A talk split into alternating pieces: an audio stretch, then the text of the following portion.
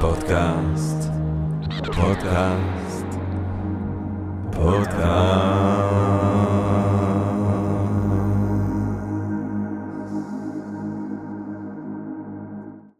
טוב, גבירותיי ורבותיי, ברוכות וברוכים הבאים לפודקאסט של Think and Ring Different, פודקאסט למי שאוהב לחשוב ולשתות. אני ג'רמי פוגל, ואנחנו רוצים להתחיל עם רגע של הודיה. לעצם היש, לעצם המציאות הזאת שמאפשרת לנו, למרות הכל ובהינתן כל אלה, להיפגש כאן למען הרחבת הדעת, העמקת הידע, גירוי ואולי סיפוק הסקחנות ואולי רעיון נשגב, מעורר השראה, ככה, כולנו ביחד ובעברית. אה, ואנחנו גם רוצים כמובן על הדרך לומר תודה לסקרינס, יש בינג' אחר, סקרינס, סדרות, החצאות, עולם שלם של תוכן, אה, ואנחנו מצטלמים באולפנים של סקרינס, מי שרוצה לראות אותנו יכול להירשם, אה, והתוכן הזה הוא בחינם, הפודקאסט שלנו הוא בחינם, ו-Think and Ring Different, גבירותיי רבותיי, Think and Ring Different, הרצאות, אה, רתחיתים, אנחנו מזמינים אתכם אגב, לרתחית שלנו בסלינה, בית אורן, מקום יפהפה על פילוסופיה מעשית, ב-25, 26, 24 לפברואר, משהו שם באזור. אה, איך פילוסופיה יכולה לעזור לנו לחיות חיים טובים יותר? נדבר שם על בדידות וקהילה, ועל משמעות החיים, ועל עושר וחתירה אליו, ועל פילוסופיה כמדריך לחיים, ועל פילוסופיה סטואית, ופילוסופיה של אפיקורוס, ועוד ועוד ועוד. אה, אם זה מעניין אתכם, אתם מוזמנים לחפש את הרתחית אצלנו בפייסבוק, או באינסטגרם, גבירותיי ורבותיי. טוב, גבירותיי ורבותיי. אני מרבה באמת לדבר, ואני מתכוון לזה בלב שלם, שאנחנו נפגשים כאן למען הרחבת הדעת, למען העמקת הידע, למען רעיון נשגב, מעורר השתאות, מעורר פליאה. והרי פילוסופיה מתחילה בפליאה, אמרו לנו גם סוקרטס, גם אפלטון, גם אריסטו. הפילוסופיה מתחילה בפליאה. וחלק מהחדשות המפליאות ביותר שאנחנו זוכים לשמוע, הם באמת נעות סביב הפרסים בנובל אה, בפיזיקה. אה, ובכלל ההתקדמות המטורפת, המדהימה, המעוררת השתאות של הפיזיקה אה, בדורנו. איזה כיף לנו שאנחנו יכולים להיות עדים לכל ההיסטוריה של הפיזיקה שקדמה לנו, ואיזה כיף לנו שאנחנו עדים לגילויים כאלה גם בזמננו. כי מה שמשתמע אה, מהפרס בפיזיקה, פרס נובל בפיזיקה 2022, הוא בעצם אה, שהממצאים המדעיים האחרונים סותרים את המובן מאליו כל כך של מציאות לוקאלית. שיש לוקאליות, שיש משמעות לזה שאני יושב פה קרוב לפסל של בודה ואני יכול להזיז את הפסל של בודה מתוקף הקרבה של ביני ובין הפסל של בודה שמלווה אותנו שם. העיקרון הזה של הלוקאליות של המקומי נפחץ על ידי הפיזיקה. אה, על ההוכחה לכך אה, זכו אה, שלושה חברים בפרס נובל על למה הדבר הזה, על המשמעות של הדבר הזה. יושב כאן הכלב ריצ'רד פיינמן, שלום לכלב ריצ'רד פיינמן. הוא לא מצולם. הוא לא מצולם, אבל אנשים, אה, חשוב שהם ידעו שהוא קיים למרות שהם לא רואים אותו. אה, אם מדברים על ריאליזם. ריצ'רד. אה, למה הדבר הזה, איך הדבר הזה נבנה, איך הדבר הזה, מה הדבר הזה, מה המשמעויות הפילוסופיות של הדבר הזה. על כל אלה ועוד, גבירותיי ורבותיי, אנחנו שמחים, נגעים ומרגשים מאוד לארח כאן שוב את בעצם האיש שהוא אה, האורח ה... הקבוע שלנו ביותר, האורח שאנחנו זוכים, אתה שובר פה שיאים, אה, אילן גרוס. אה, גבירותיי ורבותיי, פרופסור אילן גרוס, תואר ראשון בפיזיקה אה, באוניברסיטת ירושלים, שני בפיזיקה תיאורטית במכון ויצמן, ששם הוא גם עשה דוקטורט בפיזיקה ניסויית באנרגיות גבוהות, תחת הנחיית פרופסור גיורא מיקנוב ואהוד דוקובני. כמובן אבל, הוא פרופסור היום במכון ויצמן, אבל כמובן שאנחנו חייבים לומר פה בפה מלא שיושב לידי אדון שיש לו מקום בהיסטוריה של המדעים, שזכה אה, להיות בפנתיאון. אה, יש את ה-Rock and Roll Hall of Fame, יש את ה-Physics Hall of Fame, שב Physics Hall of Fame, אה, יחד עם ריצ'רד פיינמן, ניוטון, איינשטיין, תאלס, פטולמאי, יושב האיש הזה בצדק, לא הגזמנו, בחסד.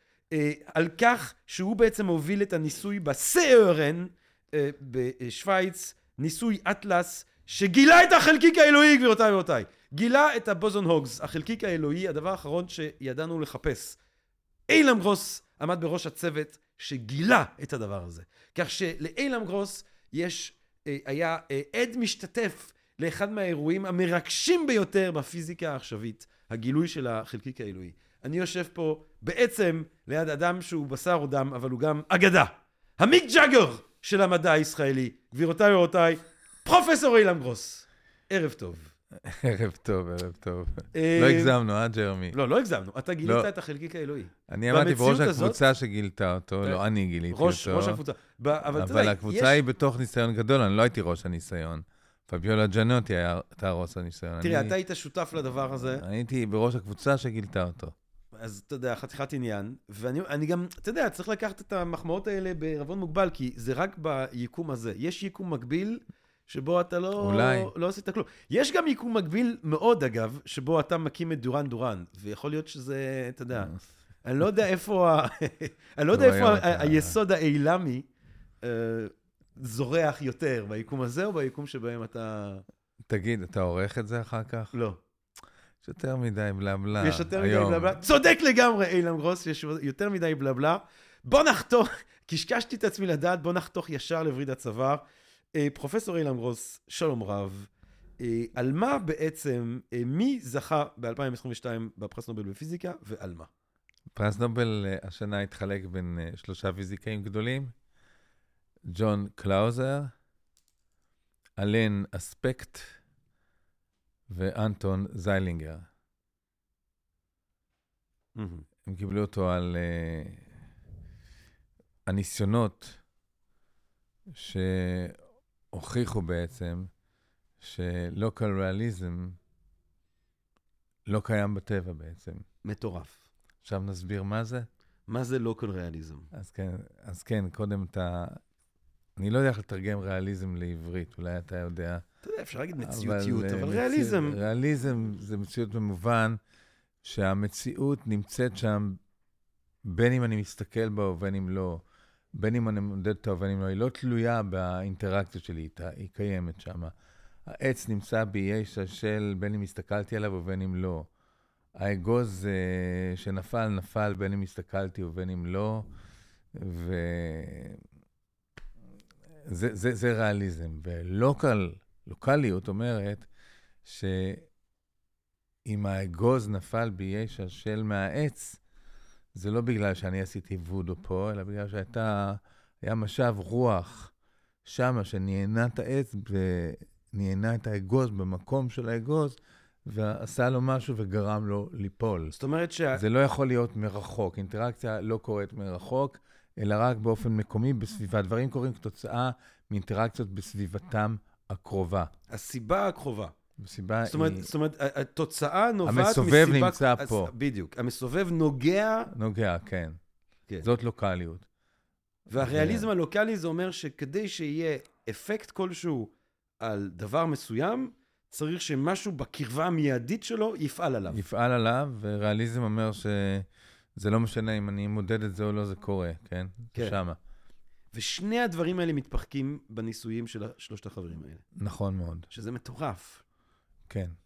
אז איך אנחנו לגמרי. מתחילים בכלל לספר את הסיפור הזה? צריך קודם כל להבין את הקשר בין מציאות, את הבעיה של מציאות בתורת הקוונטים. הבעיה של מציאות בתורת הקוונטים מתחילה ב... בדבר המרכזי שאפשר לסכם את תורת הקוונטים, אפשר, יש הרבה אפשרויות, במשפט שאומר שאם אני רוצה לסכם את תורת הקוונטים במשפט, אטום נמצא בשני מקומות בעת ובעונה אחת. אטום יכול להימצא בשני מקומות בעת ובעונה אחת, זאת אומרת, אין לו מציאות מובהקת, אלא מציאות מעורבת, הוא נמצא גם פה וגם שם, ורק כשאני מודד, מבצע איזו אינטראקציה של מדידה, של הסתכלות, אז המציאות המעורבת קורסת למציאות מובהקת, שבה הוא או פה או שם. אני רוצה רק להבין, כשאתה עכשיו, שים אומר לב ש- שכבר זה שובר ריאליזם, כן.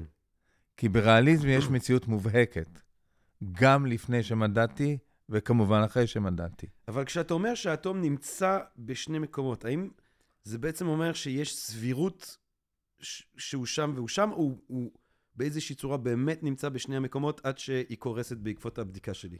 טוב, תראה, אתה קצת נכשלת בלשון פה, כי אני לא מבין את המילה, ודווקא אתה צריך להבין אותי שאני לא מבין את המילה באמת נמצא. כן. אני לא מבין את המילה באמת. נמצא, אני לא יודע מה זה באמת כן, נמצא. כן, כן, כן, כן. זה, זה אומר שאני, אני, אני, האטום בעצם, כשאני אמדוד איפה הוא נמצא, הוא ב-50% מהמקרים יהיה פה, וב-50% שם, ואני לא יכול לנבא מראש, פה או שם. לא יכול לנבא מראש. אבל זה, אתה מבין שזה דבר מאוד שונה להגיד. אני לא יכול לנבא מראש איפה נמצא אטום, ולהגיד שהוא נמצא בשני המקומות, זה דברים שנראים, הם, הם שונים. המובן הוא רק הסתברותי. כן. זאת אומרת, האטום, המציאות היא גלית בעצם. Hmm. האטום הוא בעצם כמו גל, ולכן הוא מתפשט. Hmm. הוא יכול להיות גם פה וגם שם, עד שאני לא מודד, ואז הוא בעצם קורס לפה או לשם. Hmm. לא תוכל לקבל ממני הסבר יותר ברור מזה. כן. כי, אתה יודע, זה מזכיר לי שאיינשטיין ובור היו מתווכחים הרבה. בכנס uh, סולווי, 1927, איינשטיין אמר, את מה שאתה אומר לי פה, זה לא יכול להיות. מה זאת אומרת? פה ושם, אתה לא ברור, תגיד דברים יותר ברורים ומדויקים. אז בור ענה לו, אין יותר, אין, אין, אין בהירות מובהקת, אין כן. משהו יותר ברור מזה. מעניין. זה הכי ברור שיש. ו- ואגב, איינשטיין, זה זה לא איינשטיין, שאנחנו נדבר על. זה, על הדטרמיניזם שלו והשפינוזיזם שלו בעצם, כן. אחד מהדברים ששפינוזה פעם אומר, זה Mhm. שכדי להסביר תופעה, אתה תמיד צריך להסביר אותה אה, על פי הסיבות הקרובות לה. או זה לוקאליות. וזה לוקאליות, ש- כן. שאיינשטיין כנראה גם היה... זה אה, לוקאליות במובן המורחב של המילה, כן. כן, המחשבתי. אבל אני רוצה לשאול אותך ככה, אתה חושב שהעניין הזה של. השבירה, כאילו כבר פה בעצם ברעיון הזה את השבירה אני אסביר עוד שנייה, תן כי היא פשוטה להסביר. השבירה. לא, אבל, אבל היא, אתה חושב שה... אתה אמרת, האטום יכול להימצא בשני מקומות, עד שהוא קורס לידי, עם הבדיקה שלי לידי מציאות מובהקת, אתה חושב, ש... וכבר זה שובר את הריאליזם. זה שובר, ריאלי- עצ- מה שובר את הריאליזם זה בכלל הרעיון הזה שאין מציאות מובהקת ממקודם. עכשיו, אבל אתה חושב שזה שובר, האם יכול להיות מצב שזה שובר ריאליזם ברמה, אה, במציאות הקטנטנה של הקוונטים, או שאתה חושב שיש לזה גם השלכות למציאות שלנו? יכול להיות שזה זו שאלה גדולה יותר, כן. כי אנחנו מורכבים מאטומים, שכל האטומים בעצם מתנהגים בצורה קוונטית, אבל כדי שהמכלול הזה, שקוראים לו גוף גדול או בן אדם, יתנהג בצורה קוונטית, צריך להיות סינכרון בין כל האטומים האלה.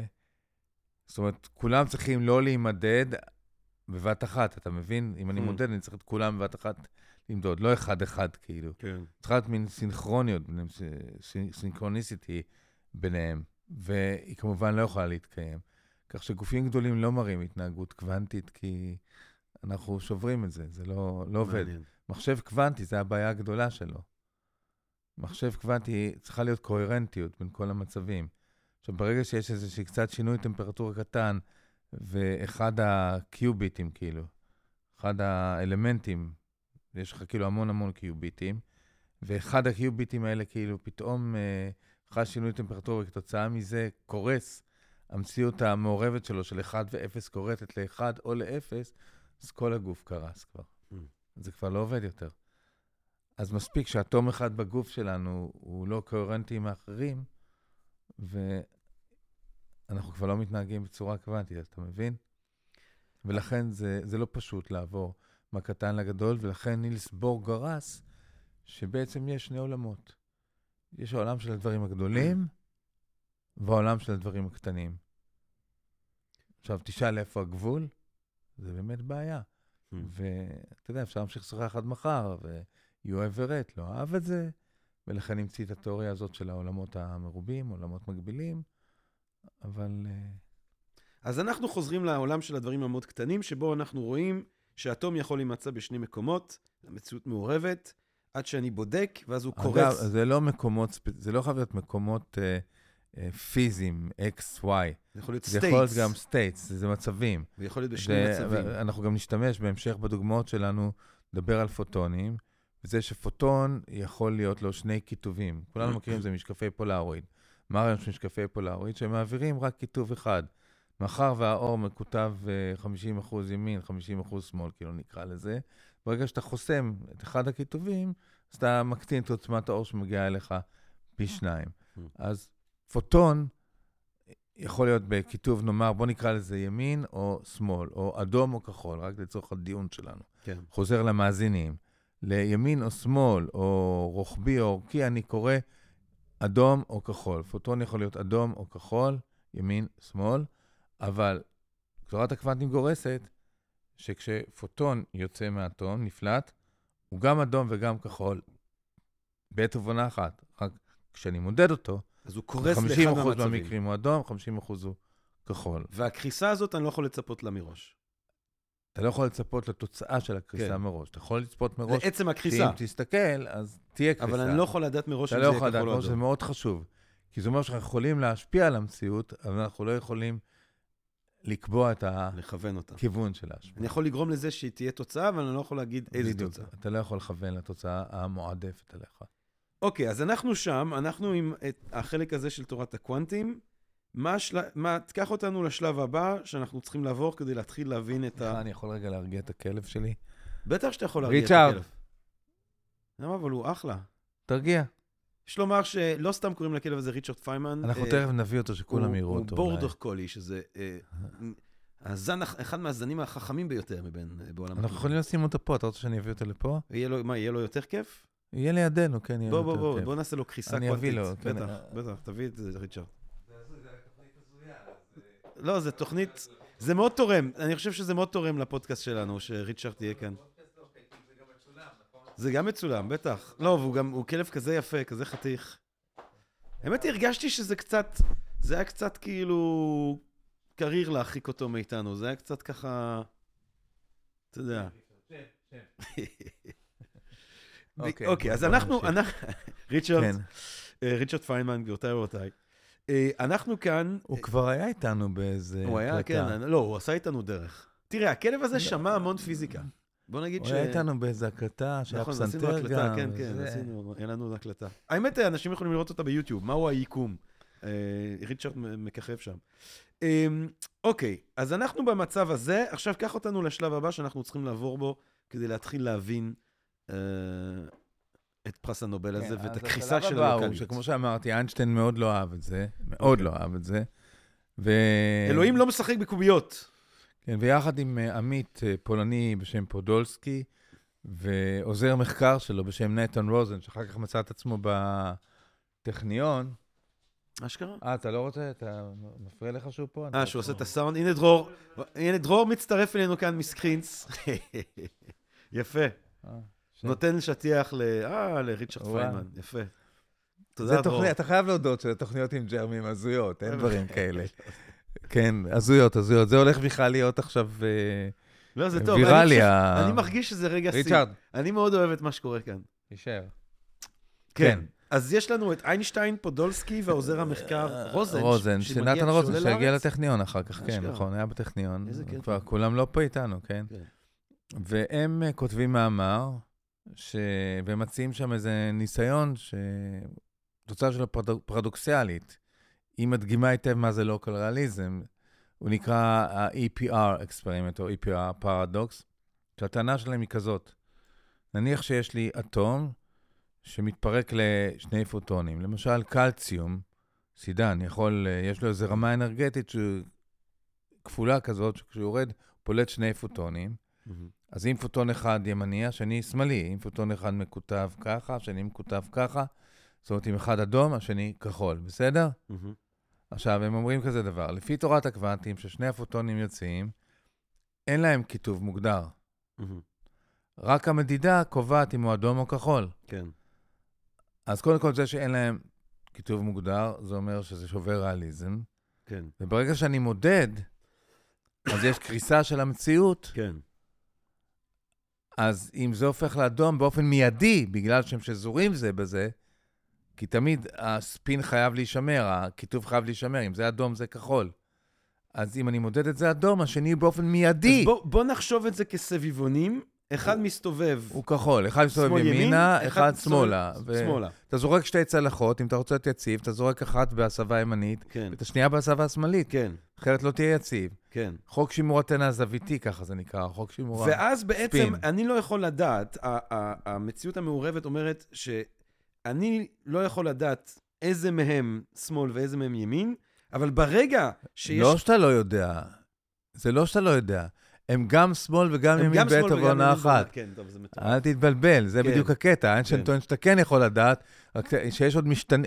הטענה של איינשטיין במאמר, שזה לא הגיוני, שלוקאליות נשברת פה, כי אם היה... אני מודד את זה כאדום, השני מיד קורס מיד. לכחול, בין אם אני מודד זה טוב ובין כאילו אם לא. שעובר ביניהם מיד, מיד, יותר זה- מהר מהירות האור, מיידית. בדיוק. זאת אומרת, זה- זה כאילו שהם אומרים מיידי אחד לשני איזה משהו. כן, נכון. שאינפורמציה עוברת ביניהם בצורה מיידית. גם מיידי, זה לא כאילו, זה לא כאילו. כן, זה לא כאילו, תוריד את המילה כאילו. אש- אשכרה. לא, לא, תוריד את אני המילה אוריד, הורדתי, כאילו. הורדתי, הורדתי, הורדתי. כן. אבל גם אם, גם אם, גם אם אנחנו אה, שתי, אה, אם אנחנו אלפיים שנות אור אחד מהשני. גם אם אתה, תכף אנחנו גם נראה בהמשך הדיון, גם אם אתה שמונה מיליארד, מיליארד שנות אור אחד מהשני, כן? ברגע שהשני החלקיקים האלה היו שזורים, כן, אז ברגע שאתה עושה משהו לאחד, השני מגיב באופן מיידי. מיידי. מיידי. כאילו שהם אחד ליד השני. מיידי. כאילו שזה קורה ביחד. מיידי, נכון. זאת אומרת שהזירה, היא מתקיימת למרות המרחק הלכאורי ביניהם. נכון. את המילה שזירה טבע ארווין שרדינגר, כן. אותו אחד מהחתול. כן. כן. זה הדבר שהראית לי מקודם, ורשחנקרום. בשחנקרום. לא יודע, בגרמנית, הראית לי מילה, זה המילה בגרמנית? אה, טוב. אה, נכון, וואו, כן. לא ידעתי שאתה יודע לקרוא לזה, כן, עכשיו, ככה הוא קרא לזה, אבל הוא גם באותו מאמר כתב גם את השם הגרמני וגם את השם האנגלי. שזה באנגלית? entanglement, entanglement. yes. עכשיו, זה שובר לא כל ריאליזם, זה לא יכול להיות, וסיום המאמר, זה, זה מאוד רומנטי. איינשטיין שזה קובע, משהו רומנטי. איינשטיין קובע שמאחר וזה לא יכול להיות, מאחר וזה לא יכול להיות, עצם זה שכשאני מודד אחד אדום, השני כחול, זה כמו שהראיתי לך קודם אה, בדוגמה, שזה כמו שאתה רואה שני תאומים, שני אנשים, תאומים שיש להם עיניים כחולות, אז אתה מבין שיש גן משותף שם. כן. אז הוא אומר, יש לפוטונים גן משותף, אנחנו פשוט לא יודעים עליו. יש משתנים חבויים שקובעים בעצם, כשהפוטונים יוצאים בדעיכה, אם הוא אדום או כחול.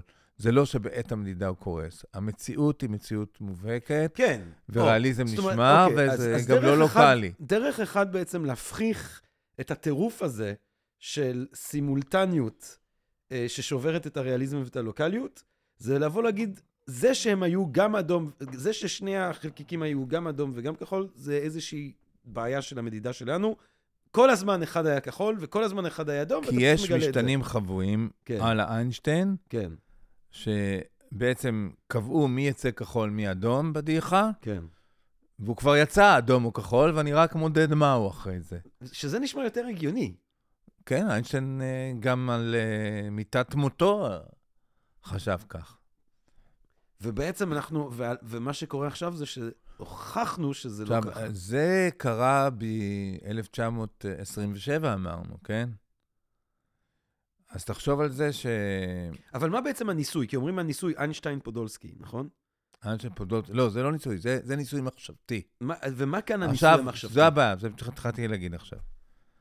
הניסוי המחש- המחשבתי הוא, נניח שאתה לוקח אטום, מפרק אותו לשני פוטונים, אחד אדום, אחד כחול, ועכשיו, אתה פירקת אותו, זה לא שאחד היה אדום ואחד כחול, אלא אחד היה גם אדום, גם כחול, והשני היה גם אדום, גם כחול. שזורים. כן. עכשיו, ברגע שאתה, זה, זה המציאות שלהם, זה קוונטי, נכון? Hmm, עכשיו, ברגע שאני מודד hmm. אם אחד, אחד קורס לאדום או לכחול ב-50% מהמקרים. Hmm.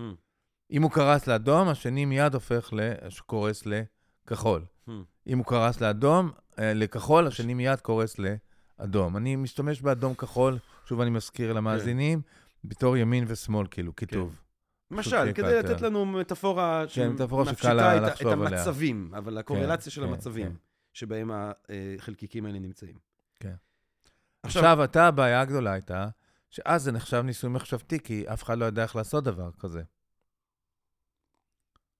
אף אחד לא ידע איך לעשות דבר כזה. ואז, כמה עשרות שנים אחרי זה, פיזיקאי שעבד בסרן, בשם ג'ון בל,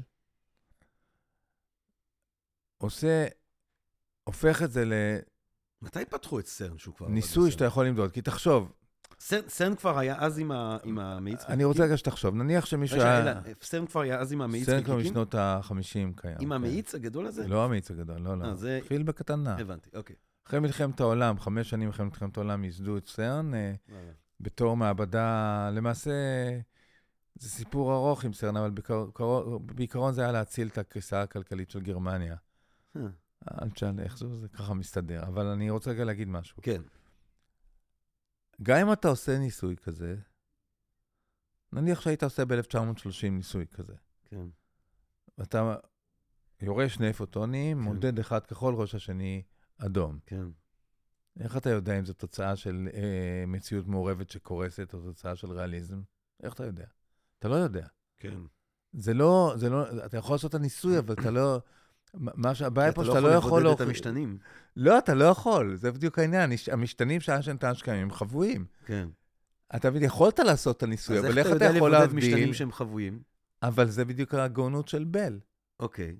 כי מה בל מציע?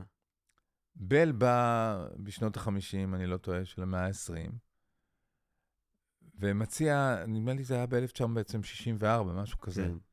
64. כן. תחשוב כמה, 40 שנה אחרי, 40, 30, 40 שנה אחרי איינשטיין, ואמר, אם איינשטיין צודק, אמ, ויש אה, משתנים חבויים, אמ, ובעצם אין קריסה של מציאות, אמ, אז uh, אני רוצה לעשות חישוב פשוט, הוא אמר. אמ. אני יכול לשים מקטב, מקטב זה מודד אדום או כחול, נכון? מקטב כמו של משקפיים, כמו, תחשוב על עדשת פולארואיד. אתה יודע מה זה עדשת פולארואיד? אתה מכיר את זה שהם לוקחים שתי, זכוכ... שתי משקפי פולארואיד, Mm. ומסובבים את הזכוכיות אחת מול השנייה, אז יש זווית מסוימת שזה חשוך לגמרי. Mm. כי אחד מעביר רק כיתוב, נאמר, ימני, השני מעביר רק כיתוב שמאלי. אם אתה מסובב אותם בצורה כזאת, שהם אה, הם לא מעביר, אז אחד מעביר רק את הימני, אחד רק את השמאלי, אז אתה לא רואה כלום דרכם. אמ. זה לא בדיוק ימין או שמאל, זה בעצם אה, אורכי או רוחבי, אבל זה לא משנה עכשיו בשביל הדיון שלנו, כן. אוקיי? אם אתה לוקח, אד- אם אתה לוקח זכוכית שמעבירה רק אדום בכיוון מסוים, וזכוכית שמעבירה רק כחול באותו כיוון, ואתה שם אותה זה מול זה, מצליב ביניהם, אז אתה לא תראה כלום, נכון? Mm. אז uh, מה שאמר בל, בעצם אני לא חייב למדוד את הכיתוב הזה תמיד באותו כיוון. Mm. אני יכול למדוד אותו, נאמר, בציר uh, X ובציר Y, נאמר. Mm. שני כיתובים אני יכול למדוד, Mm. נאמר, או שלושה כיוונים. אמ. עכשיו, הכיוונים הם בלתי תלויים זה בזה. אמ. זאת אומרת, אם אני מודד בציר אחד אדום, אז באותו ציר בצד שני זה כחול, אמ. כי זה שזירה. כן. אבל אם אני מודד כחול בציר אחד, וכך אני מודד את הציר המאונח לו נאמר, אמ. אז אין ביניהם קשר. אתה מבין? הקשר הוא רק אם זה אותו ציר. למה בעצם? כי ככה עובד כיתוב, כיתובים הם לא תלויים. הכיתובים אה, X ו-Y לא תלויים זה בזה. אוקיי. השימור הספין הזה של אדום-כחול מתקיים רק על ציר ספציפי. אוקיי. אם אני מודד בציר... ולמה זה, למה זה עוזר לי עם ההנחות החבויות של רגע, איינשטיין? עכשיו, עכשיו, הלך בל ועשה חישוב. והראה שכשאתה למשל מודד בשני כיוונים את הכיתוב, שהם בלתי תלויים זה בזה, אז אפשר להראות מתמטית, אפשר להראות מתמטית שיש קורלציה בין כל המדידות, נכון? אם אני באותו כיוון אדום, כחול או כחול אדום, אם אני לא באותו כיוון, אז יכול להיות אדום אדום, אדום כחול, אה, אדום אדום אדום כחול, או כחול כחול כחול אדום. אז יש קורלציות. והוא נתן איזשהו משהו שקוראים לו אי שוויון בל, ואמר, הקורלציות חייבות להיות אה, קטנות מאיזשהו מספר. שתיים, נאמר. סתם. סליחה. נתן אי שוויון בל. אם איינשטיין צודק, ואין שזירה קוונטית, אלא פשוט יש משתנים חבויים והם כבר יצאו מראש אדום או כחול. ועכשיו אני הולך ועושה את הניסיון שלו ומודד בשני הכיוונים האפשריים בכל אחד מהצדדים, שני כיוונים נאמר, ובודק את הקורלציה בין המדידות שלי. אפשר לחשב את הקורלציות האלה, והן חייבות להיות קטנות ממספר מסוים, נאמר שתיים. זאת אומרת, אם- זה גדול משתיים, אז זה סימן שזה לא אז- רנדומלי. אז זה סימן שלא כל ריאליזם נשבר. כי אם זה גדול... להפך, להפך. גדול משתיים סימן שזה רנדומלי. אני נותן לך את המספרים האמיתיים עכשיו, אני כן. לא... כן, אני, אני יכולתי להגיד, אפשר להגיד את זה בצורה אולי שתהיה יותר ברורה. כן. אם תורת הקוונטים צודקת, מהמם, ב-50% מהמקרים מהמם. תהיה התאמת צבעים משני הצדדים. ב-50%. התאמת כיתובים. כן, כי כל פעם שאתה מודד, זה ב-50% קורס לימין או כן. לשמאל, כן, אם תורת הקוונטים צודקת. כן, אם איינשטיין צודק, כן, ביותר מ-50% מהמקרים, כן. תהיה קורלציה בין הספין שנמדד בצד אחד לספין שנמדד בצד בגלל שני. שיש מדדים חבויים. בגלל... אם איינשטיין צודק. כי הם כבר יצאו ככה. כן, יש... כי... המשתנים החבים רק דואגים שהם יצאו כבר ככה. כן, הגן. אין קריסה, כן. כן. אין קריסה. זה ההצעה. עכשיו, הוא מציע הצעה לניסוי שמאפשר לפחות את הדבר. נסדר את זה עוד פעם, כי זה הדבר הכי חשוב בכל כן. הפרס נובל הזה. כן. אי שוויון בל קובע כזה דבר. מהמם. אי שוויון בל. בוא, הוא מציע ניסיון, בוא נמדוד את הכיתוב כן. את האדום כחול. בשני כיוונים בלתי תלויים. כן. בצד אחד, ובשני כיוונים בלתי תלויים בצד מולו. כן. כשאני מודד באותו כיוון, יש קורלציה ברורה כן. בין המדידות בגלל חוק שימור הטענה הזוויתי, חוק שימור הספין. אם אחד אדום, השני חייב להיות כחול. Hmm. כשאני מודד בשני כיוונים בלתי תלויים, לא מעניין אותו מה מדדתי בצד אחד, לא מהצד שני. נכון. אז קוראים לזה קורלציות. Hmm. אי שוויון בל קובע Hmm. שמספר הפעמים שתהיה, שהמקדם הקורלציה, או הקורלציה, המספר שקובע את הקורלציה, מהמם. הוא מספר מסוים אם איינשטיין צודק, Hmm. והוא יהיה גדול ממנו אם איינשטיין טועה, אם לא קלואליזם נשבר. זאת אומרת שבל בעצם מציע אפשרות לניסוי אמפירי שיאפשר, בדיוק. הוא שיאפשר מציע לבדוק אם איינשטיין ניסיון, צודק או אם הוא הציע לראשונה. ניסיון, וזה 40 שנה אחרי איינשטיין, 20, 30, 40 כן. שנה. כן, קרוב ל-40 שנה אמרת אחרי. ב-64. 64, שזה קרוב ל-40 שנה אחרי איינשטיין, אחרי סולוויג, אוקיי. אחרי סולוויג אבל- ולמה לא- 27. ולמה לא ב-65 עושים את הניסוי הזה? למה לא מיד עושים את הניסוי הזה? כי זה לא פשוט לייצר שני פוטונים ולמדוד את הקורלציה שלהם. זאת אומרת, הוא מציע ניסוי אמפירי שעדיין טכנית אי אפשר לקיים אותו. טכנית לא, אבל אפשר כבר להתחיל לתכנן אותו. הבנתי. ובאמת, בתחילת שנות ה-70, הזוכה הראשון שלנו בפרס נובל, ג'ון קלאוזר, מהמם, עושה את הניסוי, מהמם, ובאופן אה, מאוד מאוד, אה, איך נקרא לזה, הארדקור, קובע מקטבים, משנה ביד את הכיוון של המקטבים כל פעם שהוא יורד את הפוטונים, מהמם. משתמש בקלציום עם אה, שני פוטונים שיוצאים, שזורים, או... כן, הכוונה היא ששני הפוטונים יוצאים מאותה רמה, ב- מאותו, באותו תהליך, אז עם אחד אדום, השני כחול, מהמם, אוקיי? מהמם. עכשיו, אז הוא יוצר את שני הפוטונים ה... שיוצאים, אה, השזורים האלה, קובע את המכתבים או בכיוון, נאמר, X או בכיוון Y, לצורך הדיון נקרא לזה, מהמם, בידנית, ומודד את הקורלציות. מהמם. יורה פעם אחרי פעם, לפעמים הוא לא מצליח, הוא מפספס יריות, זה לא משנה, כי העילות שלו היא לא כזאת גבוהה, זה ניסוי מאוד פרימיטיבי, אבל הוא מקבל באופן מאוד מובהק שאי שוויון בל מופר. מהמם. זאת אומרת שתורת הקוונטים צודקת. צודקת, לא קלרליזם נשבר. מטורף. זאת אומרת, בואו נהיה ברורים, הוא מקבל שאין משתנים חבויים, הפוטונים יצאו במצב של אדום-כחול מעורב בכל צד, ורק בזמן המדידה הם קרסו זאת אומרת, הדבר שסותר את השכל הבריא שלנו, את לגמרי. את ה-common sense, לגמרי. הוא מה שהמדידות המדעיות אה, מאששות. אבל אז מתחילים לחשוב על מה שהוא עשה, ומגלים שיש פרצות בזה. Hmm. והפרצות הן די הזויות, שאתה חושב עליהן. למה שפיזיקאים בכלל ידונו בהן? וזה הפרצות, הפרצות של ניסוי כמעט- בל שעשה ג'ון אה, קלאוזר. כאילו, אם אני אדבר איתך על הפרצות, אתה תראה שכאילו אני- אנחנו מנהלים פה שיחה במטאפיזיקה. ג'ון קלאוזר, סליחה. ג'ון קלאוזר. כן. אם נדבר על הפרצות, אנחנו נרגיש כאילו אנחנו מנהלים פה שיחה במטאפיזיקה ולא בפיזיקה. טוב מאוד. אז בואו נדבר על הפרצות, בסדר? כן.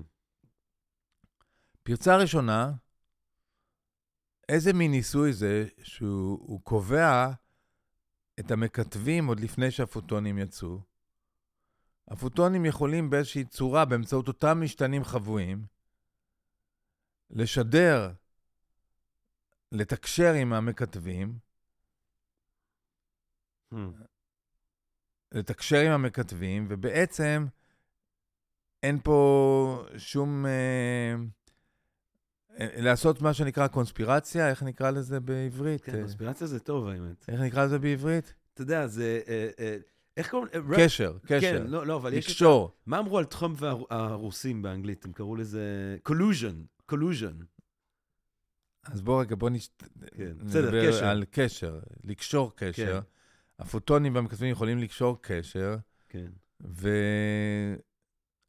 וזה עדיין י- יראה לנו כאילו אי שוויון בל נשבר, אבל בעצם אה, עבדו עלינו. כן. כי מה ש... כי מה... כי אה, אה, לפי הפריצה הזאת, פרצה, הפרצה, לופ-הול. כן, כן, אה, הפרצה הזאת, לפי הפרצה הזאת, המכתב הוא הזה שמתקשר. כן, לכאן כן, ולכאן. נכון, נכון, וה... והמתקשר, והמכתב בעצם זה, זה כבר לוקאלי, אתה מבין? כן, כי המכתב אם הוא- נוגע אם הוא ב... מתקשר עם הפוטון, זה כן. כבר לוקאלי. אבל איך המכתב האחד יתקשר עם המכתב איך השני? אף אחד לא, מתק... לא מתעסק באיך. לא, אבל המכתב... תעזוב כי את... אנחנו מדברים ממילא על משתנים חבויים, אז לא, אנחנו לא, בסדר, אבל תעזוב את המכתב אה, מול הפוטון. אני, יש מכתב אחד שפה ומכתב אחר שם, גם הם צריכים להיות קשורים כדי ש... לא, לא, לא, אבל תזכור, הת- ה- ה- זה- עובדים עלינו. בעצם, אה, כשיצאו הפוטונים, הם כבר יצאו מקוטבים ימין או שמאל. כן, הם כבר יצאו. נכון. הוא רק, אה, הפוטון שיצא החליט לצאת ימין או שמאל בהתאם למצב המכתב, כי הוא כבר ידע את מצב המכתב. אה, וואו. הפוטון שיצא כבר ידע אם המכתב מכוון X או Y. ואז הוא כיוון את עצמו. טוב, זה באמת קצת... זה טוב, אבל אי אפשר להגיד על שום דבר שהוא הזוי, כי מלכתחילה התוצאות הן הזויות. התוצאה הזויה גם. הכל הזוי. גם אם זה לא הזוי, זו. תוצאה הזויה. אה, הכל הזוי. כן. רגע, זה לופ-הול ראשון. אוקיי. loophole שני, מאחר והניסוי של קלאוזר היה כל כך לא יעיל, אז הדגימה, הדגימה זה כמה פעמים מדד, כן? מהמם. הייתה כאילו יותר מדי, אה, נק- נקרא לזה איטית, ואפשרה כאילו לתת bias, אתה יודע, כאילו בחרת באופן לא הוגן, כאילו. איך נקרא לזה? אה, הבחירה עצמה של איזה תוצאות אני אקרא ואיזה לא, יצרה את ה-bias, אתה כן. מבין? כן. ויצרה כאילו אי שוויון בל מופר. מהמם. והלופול השלישי היה שג'ון בל, במאמר שלו, באופן מפורש אמר שהוא מניח שהמכתבים באופן אקראי משנים את המקום שלהם. עם הכחיסה. בלי מעורבות מחשבתית של בן אדם, לא באופן מתוכנן. זאת אומרת שלמערכת יש בחירה חופשית איפה לשים את המקטבים, ולא בן אדם החליט, כי אתה יכול אז לבחור, כאילו, לעשות cherry pick. גם המקרה השני של הדגימה וגם השלישי מדברים על cherry picking. אני אבחר איזה נתונים לקרוא ואיזה לא, אני אבחר באיזה כיוונים לשים את המקטב ואיזה לא, כדי לקבל את התוצאות שאני רוצה. מהמם. אז יש לנו פה שלושה loophole שצריך לסגור אותם. עכשיו, הלופול הראשון והשני, לכאורה קל לסגור אותם. את הלופול הראשון אתה יכול לסגור על ידי זה שאתה תקבע באופן אקראי את כיוון המכתבים X או Y, אחרי שהפוטונים כבר יצאו, מהמם. ואז הם לא יכולים לתקשר. מהמם.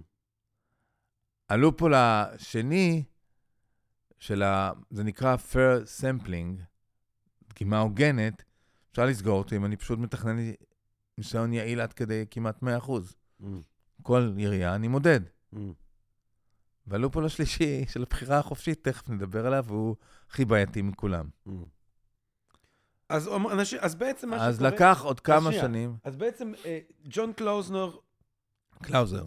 קלאוזר, סליחה. כן. פעם שלישית שאני טועה בשם שלו. אז בעצם יש לנו את אה, אה, איינשטיין ופודולסקי שמציעים את הניסוי מחשבתי. בל מצליח בגאוניותו לחשוב על ניסוי אמפירי שיבדוק את זה, האם איינשטיין צודק או אם מכניקת הקוונטים צודקים. אה, ואז אה, ג'ון קלאוזר בעצם אה, אשכרה מצליח בשנות ה-70 לעשות את הניסוי הזה. הוא, הניסוי הזה לכאורה מראה שמכניקת הקוונטים צודקת, שאיינשטיין טעה, ושה-common sense הזה שאיינשטיין... כפוף לפרצות. ואז אומרים, אבל שנייה, לפני שאנחנו פה קופצים למסקנות, יש פה לפחות שלוש פרצות אפשריות שיכול להיות שהן בעצם מובילות לתוצאה הזאת ולא המציאות עצמה. עכשיו צריך לחסל את את, הלופולס. ש- את שלושת הפרצות, כן. פרצות, אני חושב, אומרים. אוקיי, אז אה, עברו עוד קרוב לעשר שנים, כן. ופיזיקאי צרפתי, שנראה קצת כמו היפי, הראיתי לך תמונה נכון, שלו, נכון? אהבתי. אלן. אלן אה. אספה. אני יכול פה להראות למאזינים את התמונה. לצופים, המאזינים לא יכולים לראות. כן, לצופים. כן. בסדר? שלא, שיעשו גוגל. שיעשו גוגל. הקהל הקדוש שצופה בנו, תעשו גוגל לאלן אספט, שבאמת...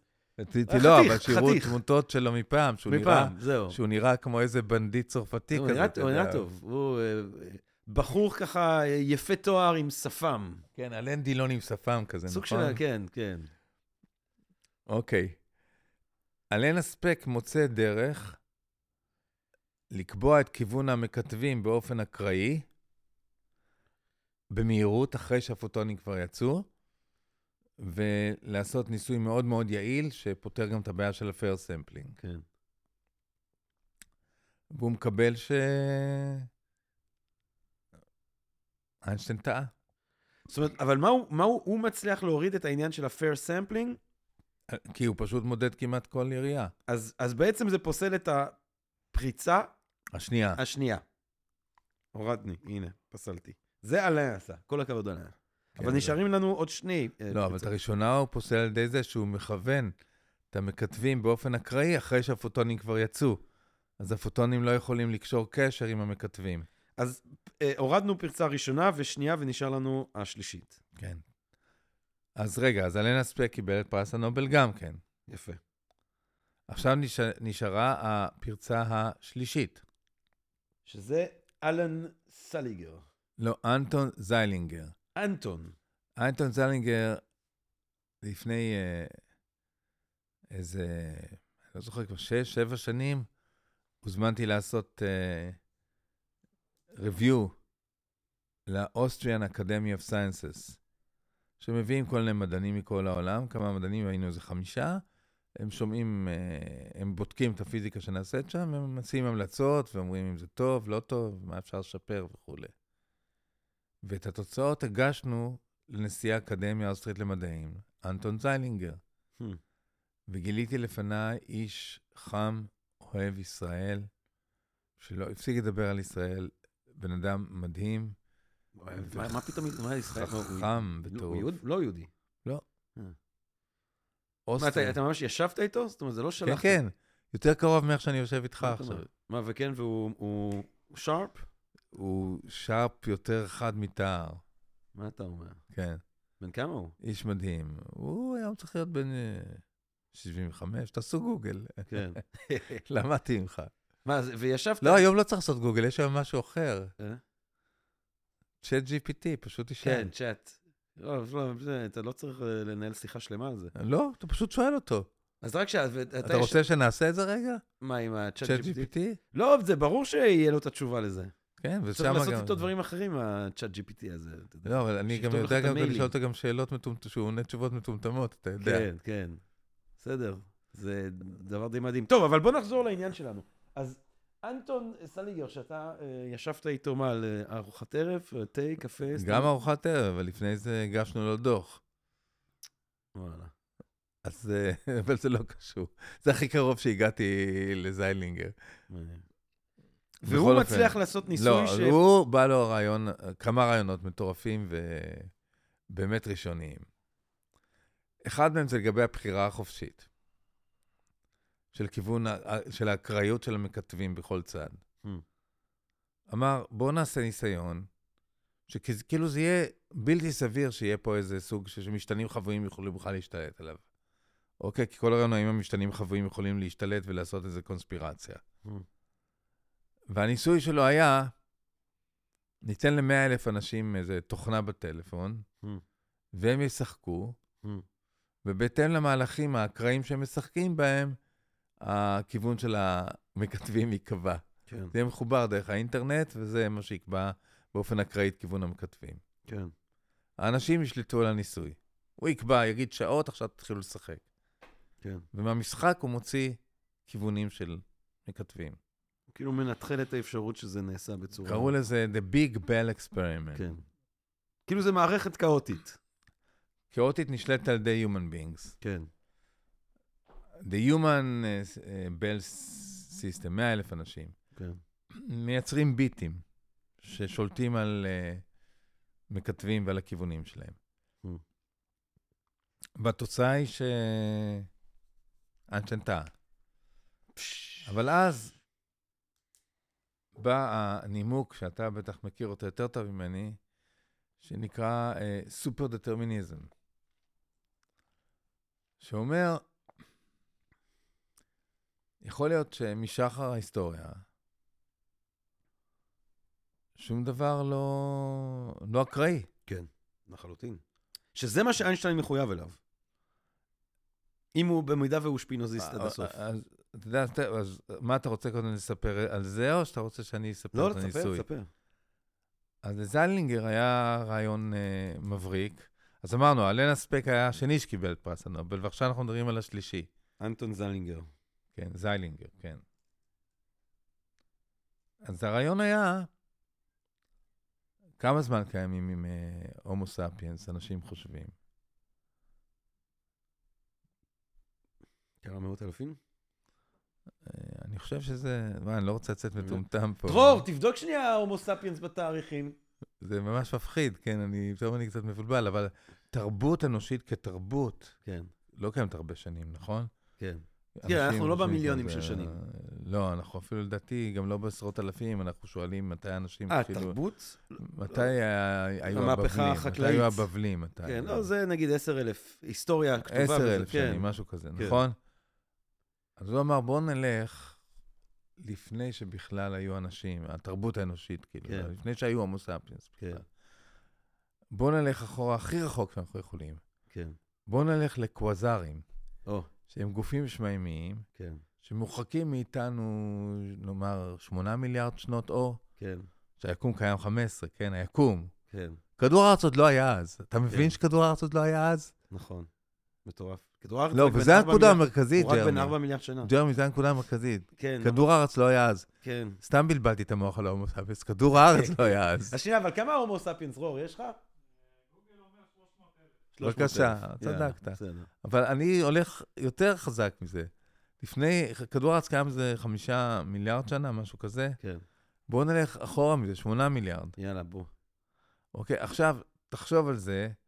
מקווה שאני לא טועה עם המספרים, אבל בטוח שלפני שמונה מיליארד שנה לא, היה אז אני חושב שזה ארבע מיליארד לא- שנה, כדור הארץ. בסדר, אבל... בסדר, שמונה מיליארד אנחנו לפני, הכל טוב. כן, אז, אז אם הסופר דטרמיניזם, אז זה קיים, הוא צריך כבר לנבות גם את הקיום של כדור הארץ, הכל. רגע, ברור. אני יודע שלאחד לא מפריע כלום, אבל תקשיב רגע. הוא אמר, ניקח שני קווזרים שמרו, שאין קשר סיבתי ביניהם, כן, שלא יכולים לתקשר ביניהם, כן, בגלל שמהירות האור לא... הם לא יכולים לתקשר ביניהם. כן, בוא נגיד שהזמן עד שהאות שלהם מגיע לכדור הארץ, יותר קצר מהזמן שהם יכולים לתקשר זה עם השני. כן, הם מרוחקים בינם לבין עצמם יותר מאשר הריחוק מכדור הארץ, כן. אוקיי? כן, הקווזרים האלה.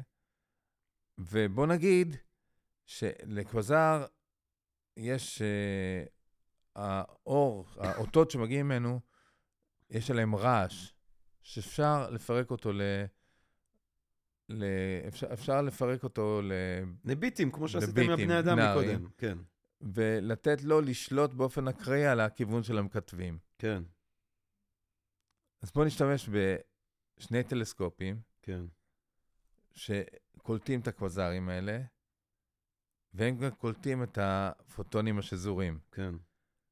ובאמצעות האור של הקווזרים, הם מחליטים איך לקבוע את כיוון המכתבים. כן. זה נקרא ה-Cosmic Bell Test. ועדיין איינשטיין טעה. ועדיין איינשטיין טעה. והמסקנה של המאמר הזה היא, לפחות הוכחנו שבחירה חופשית מוגבלת ל-8 מיליארד שנה. כן? עכשיו, סופר דטרמיניזם יגיד, who cares? Who cares? אבל אני אגיד לך הדטרמיניזם who הזה cares. ידע אפילו שכדור הארץ. הולך להיווצר. אבל, אבל תראה, או, אני, אני מרגיש שיש פה משהו שהוא בעיניי לא משכנע, כי, וזה אה, איינשטיין השפינוזיסט הגדול, כן? שואלים את איינשטיין על אלוהים, הוא אומר, אני מאמין באלוהים של שפינוזה. שואלים אותו למה אתה זה פיזיקה, הוא אומר, כי אני רואה, רואה את פני האל, זו תשובה שפינוזיסטית. עכשיו, העיקרון המוביל של שפינוזה, אם נסכם אותו על רגל אחד במשפט אחד, שזה קצת חטא, אבל היש הנצחי והאינסופי שאנו מכנים בשם אלוהים או טבע, פועל מתוך אותה הכרחיות שבה הוא קיים. זאת אומרת, יש פה דטרמיניזם מוחלט. פועל מתוך אות- המציאות, היקום, עצם היש, פועל מתוך אותה הכרחיות שבה הוא קיים. הכל זה הכרח. עכשיו, אם הכל זה הכרח, או שיש, כאילו, אני לא מבין כל כך את הסופר דטרמיניזם הזה. או יש דטרמיניזם, ואז ההכרח הוא מארג נצחי אינסופי של הכרח, או שאין דטרמיניזם. אבל אם יש דטרמיניזם, יש דטרמיניזם all the way. אתה, זה, לא, זה לא עוזר לי אם אני הולך 8 לא, מיליארד, או ההבדל- 12 מיליארד, או ההבדל 14 מיליארד. שבדטרמיניזם זה ניוטון. כל פעולה יש לה תגובה. כן. אני עושה משהו ויש לזה consequence. כן, ואני יכול לבחור לעשות משהו או לא לבחור לעשות משהו. כן. בסופר דטרמיניזם, גם הבחירה שלך מוכתבת על ידי משהו שקדם לה. ברור, אבל זה לא, זה, זה ברור, זה ברור מאליו. אני אגיד לך דבר כזה גם, אילן, ברמה של uh, בחירה חופשית, אנושית, זה מושג שברגע שאתה טיפה מתקרב אליו, הוא מתפרק. כי, נעשה את זה הכי פשוט, אני צריך לבחור בין לאכול אגס לבין לאכול עוגה. נגיד בחרתי את האגס, יש לזה סיבות? יש, אני ראיתי שהשמנתי, ראיתי סרט בטלוויזיה שסוכר זה רעל, בחרתי לאכול את האגס. לסיבות של הסיבות, יש סיבות? יש. שידרו את זה אתמול בגלל ההוא בתחנה, אני השמנתי בגלל ככה. לסיבות של הסיבות, שיש סיבות? כן. לסיבות של הסיבות של הסיבות, כן, יש סיבות? אבל בוא כן. נלך עכשיו עוד יותר אחורה. לך בוא אחורה נלך למפץ לפני הגדול. שהיה הגעת כדור למפץ הארץ. הגדול. בוא נלך לפני שהיה כדור הארץ. כן. ולפני שהייתה סופרנובה, לא שאחת משנה. היריקות שלה הייתה כדור הארץ, זה לא משנה. אז זה כן משנה. לא, כי, כי זה סיבה של הסיבה של הסיבה של הסיבה של הסיבה, זה רצף. אם אני מקבל את הדטרמיניזם סטייל שפינוזה, אז ההכרח, אנחנו נמצאים ברשת נצחית של הכרח. כן, אבל אתה יודע, אקראיות, קשה מאוד להצדיק עם דטרמיניזם. זה שכדור הארץ, וכתוצאה מאיזושהי סופרנובה, בגלל איזה הצטברות אקראית של איזה סלעים שטסו, לא, אבל למה אתה אומר שזה אקראי? אל תגיד אקראי. אם זה טרניניסטי, זה לא אקראי. זה טס לכיוון מסוים בגלל סיבה מסוימת. טוב, תקשיב, אני לא, אני, אני לא אתווכח איתך על זה, אני רק אומר שבפיזיקה אנחנו עוסקים תמיד ב-more likely or less likely. אני לא יכול לקבוע דברים, אבל אני אגיד מה likely ומה לא likely. זה משפט של פיינמן בעצם. כן. אז אני חושב שאם זיילינגר הלך 8 מיליארד, 8 מיליארד שנה אחורה, זה כבר לא כל כך likely שלא הייתה פה. בחירה חופשית. כי אני, כל מה שאני רוצה לומר לך זה דבר כזה. אם יש דטרמיניזם, אז הוא תקף על ההשפעה של אתמול על היום, כמו שהוא תקף על ההשפעה של 8 מיליארד שנה על היום. זה לא משנה. כי זה פשוט רצף של הכרח, זה לא משנה אם זה 8 מיליארד, 14 מיליארד או יומיים. טוב, אתה רוצה לקחת לזיילינגר את פרס כן. הנובל? אני, אני קורא בזאת, גבירותיי ורבותיי. לא, בוא נגיד את זה ככה. אבל רגע, אני רוצה להגיד, זיילינגר גם קיבל את הפרס נובל כי הוא, הוא בעצם הניח את היסודות למה שנקרא תקשורת קוונטית. ואני רוצה לדבר גם על זה משהו. יאללה, בוא נדבר על זה. אני רק רוצה לומר לגבי איינשטיין, אגב, שכשהוא כתב שיר על התורה של שפינוזה, שהוא, הוא כתב שיר? הוא כתב זה שיר. כתב שיר? אה, הוא- אתה יודע, הוא לא, ארגן אני לא סמינרים. מאמין לך. הוא כתב שיר, עם חרוזים? עם חרוזים. שיר, עכשיו, אתה יודע מה? נחמה לחיים, שזה חרא של שיר. כי איינשטיין הוא כזה נשמה עילאית, שאתה אומר, אני ג'וק לעומת איינשטיין, אבל לפחות השירים שלו, הם כאילו על הפנים. הוא מתחיל, wie liebe ich diesen edlen Mann mehr als ich Worten sagen kann. איך אני אוהב את האיש האצילי הזה, יותר משאני יכול לומר במילים. שזה התחלה קצת גרועה לשיר, כי אתה הולך להשתמש במילים כדי להגיד לנו עד כמה שאתה אוהב אותו. אבל איינשטיין, כמו איינשטיין, בסוף יש לו שני משפטים מחץ. הוא אומר, אה, אה, אה, כאילו, אל ת... אה, צום- אה, אה, איך זה הולך? Schein אה, צומרבנון מוסמן גבורן זין. אל תיתן לחזות המנחמת של התורה של שפינוזה להטות אותך, לנשגב צריך להיוולד. ומה הכוונה? הכל דטרמיניסטי. אני יחיה חיים ממומשים. לא, לא, מה זאת אומרת לנשגב צריך להיוולד? או לא, אתה יודע, וויליאם בלייק, שה-Organs of Innocence שאתה אוהב, uh, every day and every morn some to, uh, uh, uh, uh, some to misery are born, some are born to sweet delight, some are born to endless night. זאת אומרת, יש מי שנולד בתוך ההיכך הזה, יכול להיות שנולדת לחיים מדהימים, שיקחו אותך לכל מיני מקומות וזה וזה, ויכול להיות שנולדת לחיים של סבל, וזה הכל הכרח. לנשגב צריך להיוולד, כאילו, אתה צריך שיהיה לך את המזל הזה, שזה לא באמת מזל, כי הכל דטרמיניסטי, אבל או שנולדת לחיים שיובילו אותך לגאולה השפינוזיסטית לצורך העניין, או שלא. או שתחיה חיים שיובילו אותך לזה שאתה תממש את עצמך, או ואתה שלא. לא יכול להפוך את הגורל הזה? לא, ברור שלא, כי זה הכל דטרמיניזם. זה שפינוזה. מתוך תולדה, מתוך סיבה מסוימת נובעת תולדה מסוימת, שפינוזה אומר. הדטרמיניזם של שפינוזה הוא נוקשה, הוא מסתכל על כל היש, על כל המציאות, והוא אומר, היש הנצחי והאינסופי שאנו מכנים בשם אלוהים או טבע, פועל מתוך אותה הכרחיות שבה הוא קיים. ואיינשטיין מאמין בזה. איינשטיין עושה סמינרים על שפינוזה, כותב שירים על שפינוזה, ויכול להיות שמרוב שהוא היה שפינוזיסט, הוא לא היה מוכן לקבל את מכניקת הקוונטים, אולי זה עשה לו נזק בסוף. מי שתה את השוטים פה? זה וויסקי? מה זה? זה, אתה רוצה וויסקי? יש לך איזה כוס נקייה בשבילי, כאילו? אתה, אתה סיימת את המים, הנה, בוא. אה, נכון, נכון, הנה, אפשר. קח, קח, קח איזה כוס. עכשיו, זה שאני מוזג לך עכשיו וויסקי, קצת, קצת. זה כבר מאז. המפץ הגדול, זה היה כתוב בכוכבים. נכון, טיפה, טיפה. תודה, תודה. רגע, לחיים. לחיים, לחיים, לחיים. יאללה, בוא נקווה לא, לא, שנולדנו... זה לא עשה רעש נעים, בוא בוא נעשה רעש כזה כמו שצריך להיות. לא? יש לך, אה, אין לך ידית, צריך... בוא נקווה שנולדנו לנשגב. צומרבנון מוסמן גבורן זין. נולדנו לנשגב. אתה נולדת לנשגב, אתה גילית את החלקיק האלוהי. אני לא טוב, יודע, אני זה בעיה אחרת. לא בוא נמשיך. כן, רגע. אז מה שהזיילינגר... אולי זה זירה קוונטית. הזיילינגר עשה יישום כן. של, של זירה קוונטית, שבעצם פותרת אחת הבעיות הגדולות בתקשורת, שהיא איך להעביר הודעות מוצפנות בלי שניתן יהיה לפרוץ אותן. אתה יודע, הסיפור של ההצפנה התחיל עם האניגמה, you know, ומי שבכלל התחיל את כל מדע המחשבים, אתה זוכר מי זה היה? אה, טיורינג. סיפור בפני עצמו, אה? וואי, איזה איש. פיצוח? האניגמה. מה עשו לטיורינג? השם ינקום את דמו. השם ינקום את דמו, דווקא כן, בתקופה זה הזאת. כמו השר, אה, השר החדש שלנו. ברור. אסור פה לדבר פוליטיקה, נכון? אתה רוצה... תראה, אני אגיד לך משהו. אה, פרויד זועק לא, אני לשמיים. מפחד שיתיז עלינו מים עוד שנייה. מהשרים. לא, כמה עוד אפשר לחשוב על משכב זכר, כאילו, אתה יודע, פרויד זועק לשמיים. אה, צהריים, בוקר וערב האנשים האלה חושבים על אה, משכב זכר. מעניין למה. פרויד גם? פרויד? תראה, פרויד, פרויד הגדול. פרויד הנשגב. פרויד כותב ב-1930, אגב, נעשה פה, אם כבר אמרת פוליטיקה, פרויד ב-1930 מבקשים ממנו לתמוך בפה מלא בפרויקט הציוני. והוא כותב מכתב, שבו אומר, אני חושב שצריך מדינה יהודית. היהודים בבעיה פוליטית, ואני מאוד בעד הקטע של המדינה היהודית.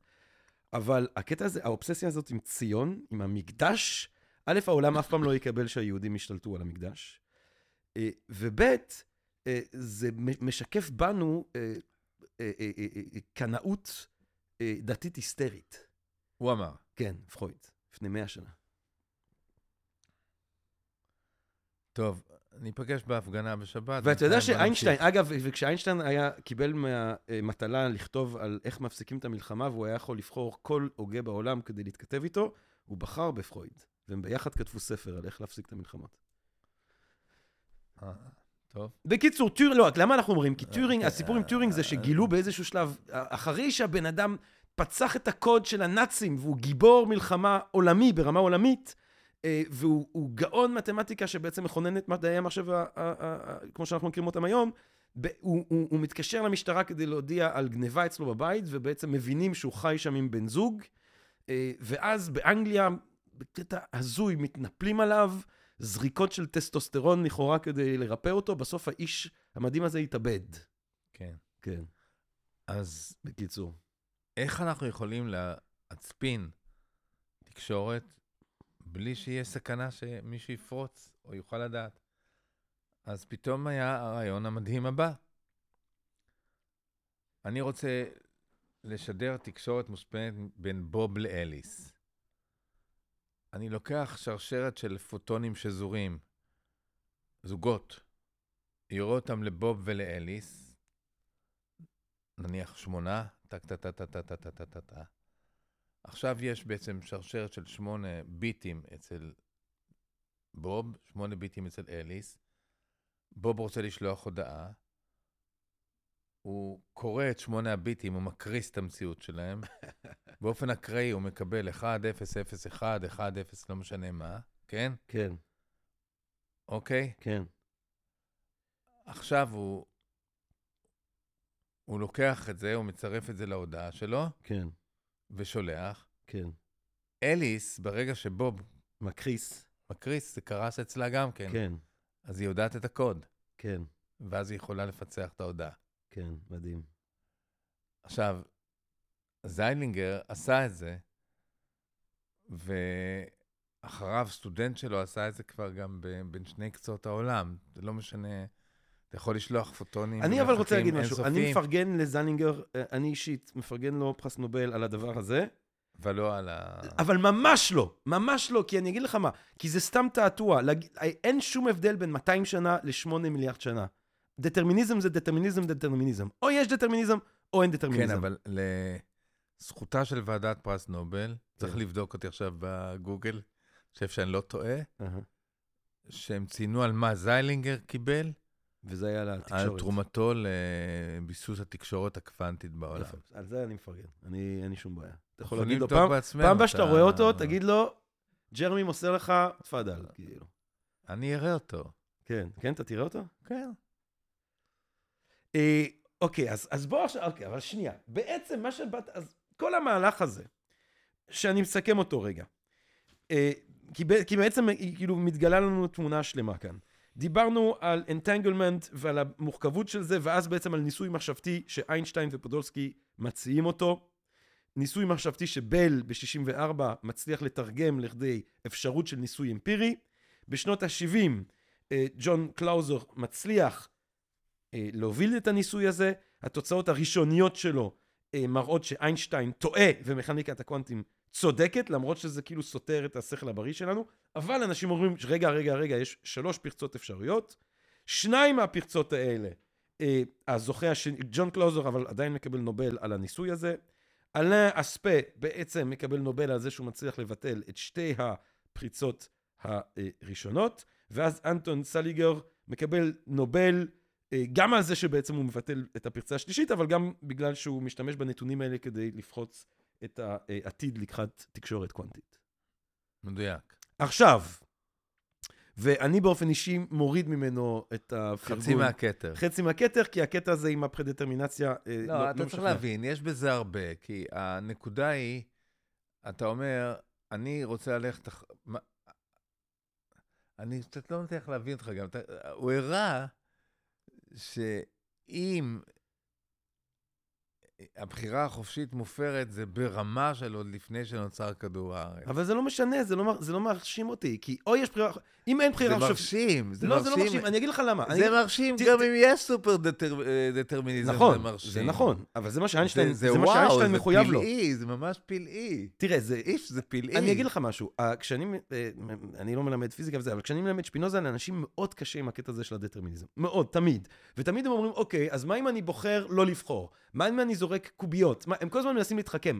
אין שום התחכמות, כי גם הקוביות זה חלק מהסדר הדטרמיניסטי. גם אם אתה בוחר לא לבחור זה חלק מהסדר כן. הדטרמיניסטי. תגיד, אני רוצה להבין, המצלמה הזאת מצלמת אותך, לא, זה שנינו, המצלמה... זה שנינו. אותך וזה עכשיו, אותי. אז בזאת של שנינו, כן. אנשים יראו את זה, מסתכלים בפודקאסט? תראה, זה דרור, דרור מחליט. לא, לא, מה- אבל אנשים מסתכלים בפודקאסט? כן, כן, ב- אז בסקרינס. אתה עושה להם פרסומת סמויה פה. למה? לתל אביב אה, עם מים ועוד מחשבות חוף ימיות. עכשיו אני הפכתי גם את הפרסומת מסמויה, אני טוב מאוד. הקרסתי אני אותה. לא. אני הקרסתי אותה אני לא לפרסומת מספיק- גלויה. אני לא- אני לא מספיק מדבר על תל אביב עם מים ועוד מחשבות חוף ימיות, לא, לא, שאפשר אני לקנות ברשת. הקרסתי עכשיו את הפרסומת. לכו לאתר של מסמויה הווה לאור. לגלויה. הספר הכי טוב שנכתב בעברית מאז תהילים, גבירותיי ורבותיי. אמ, עכשיו שנייה, אבל, אבל אני רוצה שנייה, שעכשיו נסתכל על התמונה. מה לעשות? אה, אילן, המיקרופון. אתה יודע, הוא מוזיקאי, אתה לא צריך זה, הוא- האיש הזה הוא... כן, אה, בוא אני, נמשיך. אני רוצה להגיד, אני עכשיו רוצה להסתכל על התמונה הגדולה. כי בעצם, אם כל החבורה הזאת צודקת, קלאוזר, אנספה, סליגר, מה שקורס זה לא רק החלקיק, מילא, ניתן לו לקרוס. מה שקורס זה, זה, זה הריאליזם הלוקאלי. ההשלכות של זה בעצם כן, אומרות... לא קורס במובן הקוונטי. לא, קורס במובן שהוא... במובן הפילוסופי קורס. קורס. ה- ה- כן. זאת אומרת, כן. המדע אומר לנו שאין, בעת- שבעצם היש אין משמעות למרחק. לא רק שזה לא קיים עד שאתה לא מתבונן, אין בעצם מרחק באיזושהי צורה. כן, זה גרם לי להרבה מחשבות, אתה יודע. כאילו, תנסח בשפה אנושית את ההשלכות של הקריסה הזאת של הלוקל ריאליזם. של זה שזה קפוט. שאפשר... שני חלקיקים יכולים להשפיע על זה אחד על השני מרחוק ובאופן מיידי.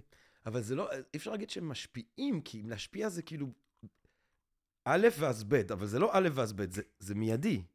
הם, הם פשוט יחד, הם כאילו יחד, הם שזורים, הם זה המילה. שזורים.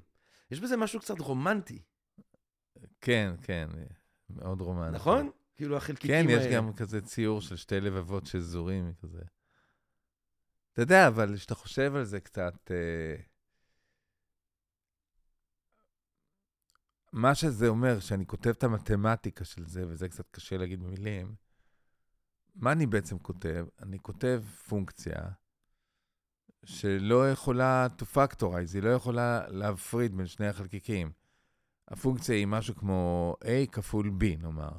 a זה חלקיק אחד, b זה החלקיק השני.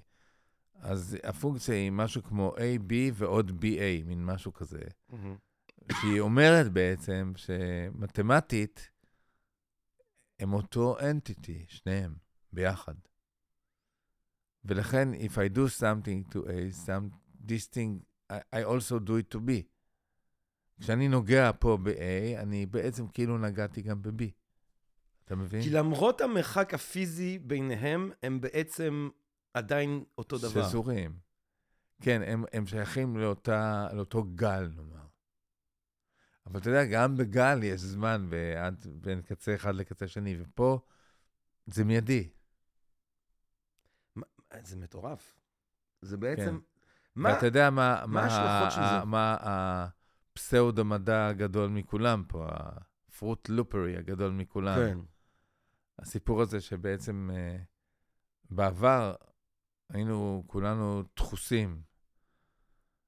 זה כנראה שטות מוחלטת, מה שאני אומר, אבל אתה יודע, בכל לא, זאת. בוא נלך שנייה ל- באמת להשלכות ה... כן. לא, זה, זה קצת די- מדע Out, בדיוני, כן. אבל uh, בסרט הבליפ מדברים על זה, כן. שבעצם ה... במוח של כל אחד מאיתנו יש חלקיקים ששזורים עם חלקיקים, ב... או נוירונים, ש... שזורים עם נוירונים במוח של כל בן אדם, או שכל חייזר גם. או של כל שולחן, או של כל כיסא, או שכל קוואזר. או של כל קוואזר. כן. כן, זה מתבקש. כן, אנשים זה הרבה בעיות, אתה יודע. זה כמו שפעם בסיקסטיס שרו, We are stardust, we are this. לא, לא, זה משהו אחר. לא, זה משהו אחר, אבל. עכשיו אתה לא, אומר, לא, זה אפשר לדבר בפודקאסט אחר. כן? השיר היום זה צריך להיות We are entangled. entanglement. אבל כן, החלקיקים שמבנים אותנו, יש בהם שזירות עם כל דבר ביקום. אבל אם אמרתי את זה, אני רוצה גם להוסיף שזה מאוד לא סביר, כי עברו טריליוני שנים מאז, והחלקיקים כבר לא יכולים, אתה זוכר שדיברנו על קוהרנטיות? כן. כבר לא יכולה להיות קוהרנטיות. אז גם אם היו שזורים פעם, הם כבר לא. כאילו ברגע שאתה... ברגע אבל אתה יודע, אני מאוד נזהר מלהגיד לא בפיזיקה. כן. אבל לא, אבל ברגע שאתה בוחן... רק אלוהים יודע. God only knows. ברגע שאתה... הביץ' בויז. זה ביץ', איזה שיר. זה שיר אה, What I'll do without you. שזירות קוונטית. גם מבחינה מוזיקלית. כן, כן, שיר מה, גדול. אני, אתה יודע, נגיד, אני חושב שהמוח של אה, בריאן... אה, אה, איילנד. לא, לא בריין איילנד, איך קוראים לו? ג'ון... בריין, בריין. כן, נכון, זה בריין, אבל... איך, ב... דרור! תבדוק בגוגל. אתה יכול... בריאן, נו, של ה Beach Boys. ווילסון, ווילסון, ווילסון. כן, כן. שם יש זירות קוונטיות מאוד מעניינות במוח של האיש הזה, כאילו. עם קווזרים. אתה יודע, אם אתה רוצה לדבר על זה כבר, אני לא יודע אם אתה שמת לב, שלמה ארצי כותב מוזיקה, כל השירים שלו זה אותו שיר. בריין איילנד, אה, בריין אה, ווילסון. ווילסון כותב שיר, כל השירים של ה Beach Boys זה אותו שיר.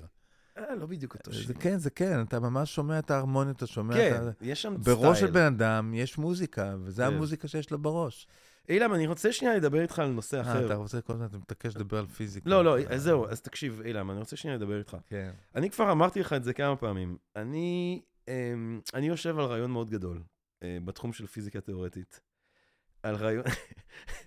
אני- אילם, אני יושב על ביצת זהב. אני יושב על משהו שהוא פרס נובל 2028-9. העניין היחידי כאן הוא שאני לא הולך לזמן לך, כאילו, אני לא הולך לזמבר לך במוח? על הדבר הזה. לא, אני כל הדבר, אני רק, אני אומר לך כזה דבר, אני צריך ללמוד, אני מבין שאני צריך לדבר את זה מתמטית, הרעיון הזה. יש לי את הרעיון, הרעיון הוא שם, אני רק צריך עכשיו לתרגם אותו מתמטית. זה קשור למהירות האור. מה אני צריך להתחיל ללמוד כדי שאני אוכל להתחיל ככה להביע את עצמי מתמטית סביב מהירות האור? מאיפה אני מתחיל? לא, יש לי רעיון, אילם, יש לי רעיון. אני אומר לך. כן, אמרת לי אותו פעם גם. לא, לא, לא, יש לי רעיון. אמרת לי. נו, אז, פעם. אבל אני רוצה מתמטית, אני לא, אני לא הולך לבזבז את הזמן שלך, אני רוצה שנייה שתגיד לי איך אני מתחיל ללמוד את המתמטיקה כדי לעסוק במהירות האור. אתה בפוטונים. פותח ספר על תורת היחסות הפרטית של איינשטיין. זה מה שאני צריך? כן. תורת היחסות, הנה רושם לעצמי. Uh, עכשיו, ונגיד שאני מגיע למצב שאני יודע להביע את עצמי מתמטית, לאן אני שולח את, ה, את המאמר? זה המכשול הכי גדול שלך. כן, לא, כן, לא רוצה שיגנבו לי את הרעיון. יש, יש פה רעיון, אני אומר לך. אתה שולח את זה לירחון מדעי, לא יקבלו אותו, אבל אתה יכול לשלוח. איפה? לאחד ה-scientific journals. לא, אבל יש, יש לכם בפיזיקה כזה משהו ששולחים משהו, אתה יודע, שאפשר לשלוח לפני שזה מגיע? אתה יכול לשלוח את זה ישר לירחון האיגנובל. לא, לא, לא, אתה תחכה ותראה. בוא נראה, בוא נראה, אני אגיד לך מה. אני... ואתה יודע שאם אתה מקבל... תכבה את המיקרופון, אני אגיד לך למי לשלוח את זה. לא, סבבה. אז אני, אני, אני אגיד לך כזה דבר, שכאילו כחלק מהנובל אתה גם עושה הופעה. נכון? יש מוזיקה. תחכה ותראה איזה fucking... תחכה ותראה איזה fucking... חשבתי שאתה רוצה להגיד לי שהרעיון הגדול זה הספר שנכתוב ביחד. אה, אנחנו... א', אנחנו צריכים לכתוב. לא, חשבתי שזה הרעיון לא, הגדול. לא, יש לי, יש לי רעיון לגבי אנחנו- מהירות אנחנו האור. כבר ממש מבלבלים לצופים. כן, שה- סליחה. טוב, בוא נחזור, לא, אבל יש לי רעיון לגבי מהירות האור. אני הולך ללמוד קצת על תורת היחסות הפרטית, לעשות מתמטיקה, ותחכה ותראה, אילם. חכה ותראה. אה, מה הרעיון, שאנחנו נעים במהירות האור עכשיו? כן. והאור זה סטטיות מוחלטת. לא האור, אלא אנחנו נעים במהירות האור. בסדר, תעזוב. כרגע זה נמצא בצורה של שיר בתל אביב עם מים ועוד מחשבות חוף ימיות, אבל ככה גם לוקרטיוס, הרבה מהרעיונות פעם של... שלישית. אה, לוקרטיוס גדול. נכון? לוקרטיוס מביע כל מיני מחשבות. גדול, גדול. של גדול. פיזיקה כן, בשירה. כן, כן, גדול. עכשיו, אני גדול. גם הולך להיות לוקרטיוס וגם ג'ורדנו ברונו. אתה מבין? זה התוכנית. זה מזל שלך שאתה חי במאה הזאת. אני הולך לצמצם. למרות שדאעש יכולים גם אותך לשרוף היום. דאעש? מי צריך דאעש כשיש לנו את, אה, את, את, את, את המשטר החדש? לא, אני אגיד לך, אני גם פחדן. אני ברגע שעושים פה דאעש, אני חוזר בתשובה מיד. כאילו, אתה תראה אותי בבית כנסת, מתפלל חזק.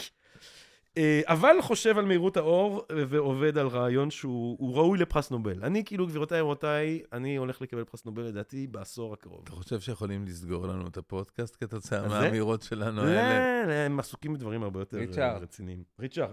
אבל שנייה, בוא נחזור לקריסה, לפני שאנחנו מסיימים כאן, בוא נחזור לקריסה של ה-local realism. אילם, אני, אני, אני שנייה רוצה שוב להיות אני שם. איתך, אני איתך. בעצם, הפרס נובל של 2022 אומר לנו ש... חלקיק, ש... ויכול להיות בינו לבין החלקיק השני 5 מיליארד שנות אור, זה לא משנה, באופן מיידי, הקריסה של האחד מובילה לקריסה של השני, באופן מיידי.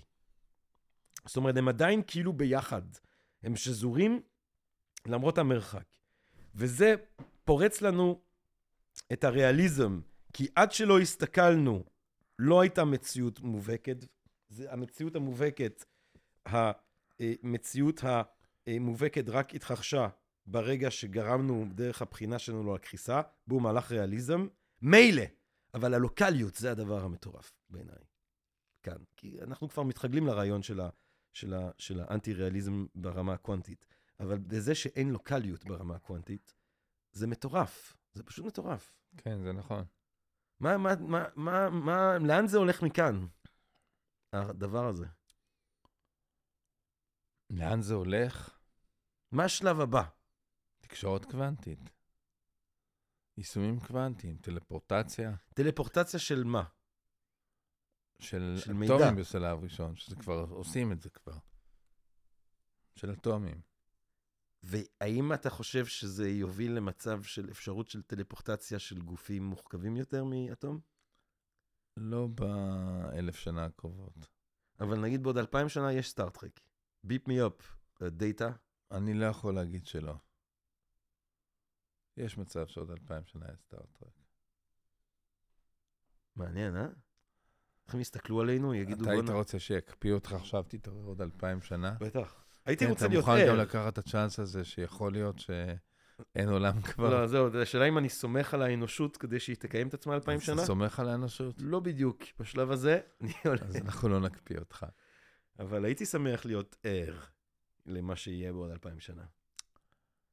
כי אנחנו מתקרבים לדברים הזויים לגמרי. קורצווייל יגיד שאנחנו מתקרבים לסינגולריות. נכון, בוא נחכה ונראה מה, אתה יודע, דיברת על ה chatbots, בוא נחכה שהצ'אטבוטים האלה יתחילו לעשות פיזיקה כמו שצריך. אנחנו עדיין לא שם, אבל עוד מעט. יכול להיות שהם יפתרו סודות שאנחנו בכלל עוד לא מבינים. ואני אומר עוד משהו, אני חושב שתמיד מוקדם לגבור את איינשטיין. כאילו, בוא נחכה, כאילו, יכול להיות עוד טוויסט בעלילה ש, שהופך אותו לצודק באיזשהו אופן. לא? אי אפשר לדעת. אני לא חושב, אבל אולי. אתה אומר זה, אין, גמור, זהו. כן, אני חושב שתורת הקוונטים עובדת. אנחנו יודעים לעשות את הדברים, גם אם אנחנו לא מבינים אותה.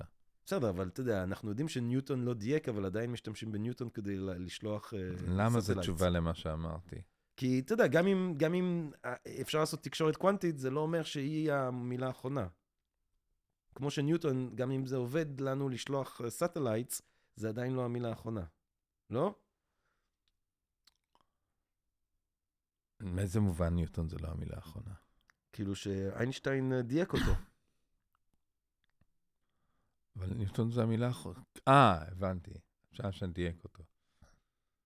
אבל אתה אומר שמישהו עוד יכול לדייק את הקוונטים. כן. זה הניסיון של איינשטיין, זה המשתנים החבויים. לא עבד. לא עבד, גבירותיי ורבותיי. אם בור היה יושב פה, הוא היה אומר לך, ג'רמי? צדקתי. לא, הוא היה אומר לך, ג'רמי, קבל את זה, אני מקבל. זה הכי טוב שיש. אין לי בעיה עם זה. לא נהיה יותר מדויקים, ולא נדע יותר מזה. אה, לדעת יותר, אנחנו נדע יותר. זה מה שהיה אומר לך. אבל בשלב הזה אנחנו לא יכולים לדעת יותר. מה אתה אומר? זה מה, מה, מה, מה, זה משאיר אותך... זה מצב רוח דיכאוני, אנחנו סיימנו את השיחה כן, הזאת. אה? מה- לא, דווקא לא. אני חושב שסיימנו בהשתאות. זה, זה מטורף. זה לא מטורף? כן. מה אתה, איפה, איפה אתה שם את הכסף לפרס נובל 2023 בפיזיקה? למי מגיע? מה אי איתכם אפשר שם? לדעת. מה עם, מה עם ה... לא, לא, זה לא יהיה כבר, כי נתנו לתיאורטיקנים, לא ייתנו כבר לנו. הבנתי. למרות. שאי אפשר לדעת כלום, אבל אה, לא יודע. תראה, עכשיו זה בכלל כבוד לקבל פרס נובל, כי נתנו גם לדילן, אז כאילו, אתה מקבל פרס שגם בוב דילן קיבל. אני דווקא חושב שלאונרד כהן היה צריך לקבל. שניהם, צריך לתת לשניהם. אני גם אוהב את זה שדילן, הם לא הצליחו להשיג אותו במשך שבועיים. שם על- שם עליהם פס. זה שזה הכי דילני בעולם. הוא שם עליהם פס. ואז גם כשהוא צריך לעשות נאום, מסתבר שהנאום שהוא מדבר על, ספרות וזה, הרבה מזה הוא לקח מאיזה אתר של שליפים באינטרנט. אה, הוא נתן נאום? הוא כאילו, הוא הקליט, הוא לא הלך ונתן נאום, הוא הקליט איזה נאום, ואז כשבדקו, אז הוא צ'אט GPT? סוג של, כן, מאיזה שליפים מהאינטרנט. אוי, נורא ואיום. שזה כאילו, זה הדבר הכי מדהים הוא בעולם. עשה גוגל, קיבל כמה מילים יפות ושם אותם בנאום? כן. אוי ואבוי. זה רמת הפס שהוא שם. על החבורה הזאת. או אולי זה מראה משהו עליו. לא, כי כשהוא כותב את השירים שלו, הוא לא עושה גוגל. כשהוא כותב את ה-16 דקות על GFK המופתיות, זה יצירתיות צרופה אנושית.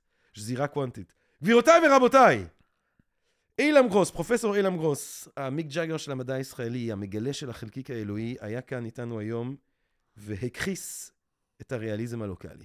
איך שאתם תחיו עם זה עכשיו, זה כבר עליכם.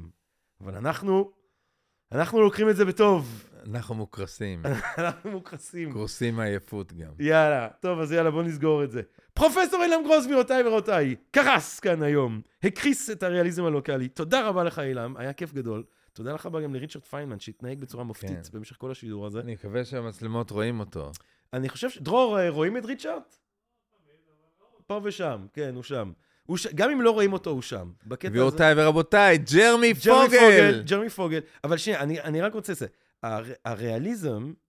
אתה יודע, לדמוקריטוס קראו הפילוסוף הצוחק. הצוחק, נכון. מי אתה? אני? תראה, אפלטון שנא את דמוקריטוס. אה, ואומרים ש... שהוא, שהוא מת בהתקף צחוק, שזה מוות מעולה. תחשוב שאתה מת בהתקף צחוק. מי מת בהתקף צחוק? דמוקריטוס. אומרים שהוא כאילו מת בהתקף צחוק, כאילו. מרוב שהוא צחק, הוא חטף איזה התקף לב או משהו. אה, אבל אה, הריאליזם, אה, אילם, שאלה אחרונה, אחרונה. הריאליזם, זאת אומרת, זה לא שאתה צריך בן אדם שיבדוק כדי שהדבר יתקיים. כל אינטראקציה תכחיס את הדבר, נכון? כן, ברור, אתה לא צריך בן אדם. אתה גם לא צריך איזשהו דבר מודע, אתה רק כן, צריך אבל אינטראקציה. לא, זה- כל הנקודה היא שאין ריאליזם. ריאליזם אומר שיש מציאות ש- ברורה, מובהקת, כן. בין אם לא, אבל, אבל אם כל לא. אינטראקציה יכולה להוביל לקריסה ללא כל קשר. ל- אינטראקציה יכולה להביא לקפיצה, כן. כן, אז המ- המציאות היא ולכן אמרתי. שכל הרעיון שכולנו שזורים הוא כנראה לא עובד. למה? כי כל אינטראקציה בטריליוני שנה כבר... אה, כל ברגע שזה קרה, עשו. זה קרה, זהו, אז הם כבר לא שזורים. כן, הם לא יכולים גם להיות מחדש, זהו. There's no way back. הבנתי. איך אומר ליאונרד כהן? Love is like smoke beyond all repair. Smoke beyond all repairs? What does the fuck it means? כאילו, אהבה היא כמו עשן, אי אפשר לתקן אותה. כאילו, זה... ברגע שזה שיר? קרס... אה, זה מה-recent songs, אני חושב שזה My Gypsy Wife. לא, לא, לא, זה, זה, זה The Cowboy, זה The Cowboy's Lament, The Missing Mare, שיר על הקובוי שמאבד את הסוס שלו, שמבוסס על שיר סופי עתיק. אילם גרוס, גבירותיי ורבותיי, אין ריאליזם לוקאלי. תתמודדו, בוא נתמודד עם זה, נתמודד עם זה היום בערב, כל מי נתמודד. שהאזין לנו, תתמודדו עם זה שאין זירה, אה, שיש זירה, שאין ריאליזם לוקאלי, ואולי יש איזה גאון בקהל הקדוש, איזה גאונה צעירה, אה, חובבת פיזיקה, שתיקח את זה לשלב הבא. ואני רוצה להגיד לך, לכי על זה, ותתמקדי בזה, ותתמקדו בזה, צעירים גאונים שמקשיבים לנו, שיש להם רעיונות גדולים. אה, מקווה מאוד שנהנתם, אני- עפתי כאן, אז אני מקווה מאוד שנהנתם מהפרק המטורף הזה כאן עם אילם גרוס. תמיד כיף גדול לדבר איתך, אילם, תמיד מרהיב. מקווה מאוד שנהנתם מהפרקים שכבר הקלטנו, מאלה שבעזרת השם נמשיך ונקליט. ומה אני אגיד לכם? אבל עם סופר דטרמיניזם כבר הקלטת הכל. הכל כבר, א- א- א- אני, אני כאילו, כן, כן, הדבר הזה עם השמונה מיליארד שנה זה לא אומר כלום. אין שום הבדל בין שמונה שמונה דקות מיליארד. לא מגיע לו נובל. לא, מגיע לו נובל על דברים אחרים. על זה לא. על זה לא מגיע נובל, זה לא אומר כלום. שמונה מיליארד, אז זה סתם, זה, זה, זה, זה, זה, זה אבק בעיניים. זה, שמונה- אתה אמרת שמונה מיליארד, אז זה מחשים מישהו. זה לא מחשים, אין הבדל בין שמונה שניות לשמונה מיליארד. נקודה. גבירותיי ורבותיי, מקווה מאוד שנהנתם מהפרק הזה, אם יש דטרמיניזם, אם לא, יש הבדל, כאילו. מקווה שנהנתם מהפרק הזה, מקווה שתהנו גם מהפרקים הבאים. כן, יש דטרמיניזם, אז גם זה... מה אתה מקווה? תקבע, מה? או שהם נהנו או שלא, זה כבר נכון, נקבע. נכון, נכון, אין לי בעיה. תראו, שפינוזה, אגב, יש לו פתרון מדהים לזה. מה הפתרון שלו? הוא אומר, בגלל שאתה אף פעם לא יכול לדעת את ההשתלשלות המוחלטת של הדברים, אין לך ברירה אלא לחיות את החיים שלך כאילו יש, כאילו חופש בחירה, כאילו שדברים הם, הם אה, אפשריים, הבנתי. למרות שהם לא. ואתה יודע מה, איך זה בא לידי ביטוי ברמה הפנימית שלנו? אם אתה מסביר, אם אתה חושב על החיים שלך אחורה, נגיד אני אשאל אותך למה למדת פיזיקה בגיל, באיזה גיל היית כשהלכת ללמוד פיזיקה? 25. ואני אשאל אותך למה.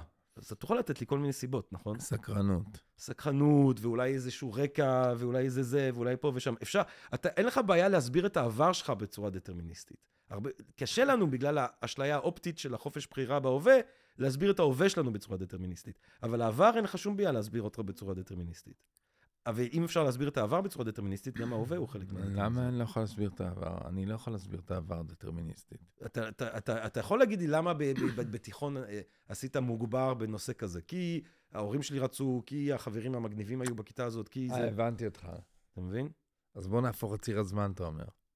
כן, כי אם יש דטרמיניזם, ציר הזמן אין לו כל כך הרבה משמעות. טוב, בוא- בואו לא נעייף את השומעים. תודה רבה לכם, גבירותיי ורבותיי, לקהל הקדוש שלו, וזה קהל קדוש. אתה מבין את הקהל? אתה יודע עד כמה חכמים הם האנשים שמאזינים אתה יודע, לפודקאסט הזה? כמה, אתה- אתה לא יכול להפסיק לדבר. אה? לא, זה אתה, אבל זה אתה. אני מנסה לסיים את הפרק, אילם. אתה לא, אתה לא לא, יכול להפסיק לדבר. אני מנסה לסיים את הפרק. אז סיים כבר, אז אז נו. תן לי. אני מסיים עכשיו את הפרק. גבירותיי ורבותיי, מקווה מאוד שנהנתם מהפרק הזה, מהפרקים שכבר הקלטנו, מאלה שבעזרת השם נקליט בהמשך, גם אם הם כבר מוקלטים בקטע דטרמיניסטי.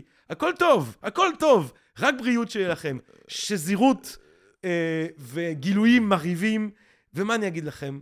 אהבה רבה ונשתמע. תודה בעזרת רבה. השם, בעזרת השם. בעזרת השם, בטח. תודה רבה לכולם. פודקאסט, פודקאסט, פודקאסט.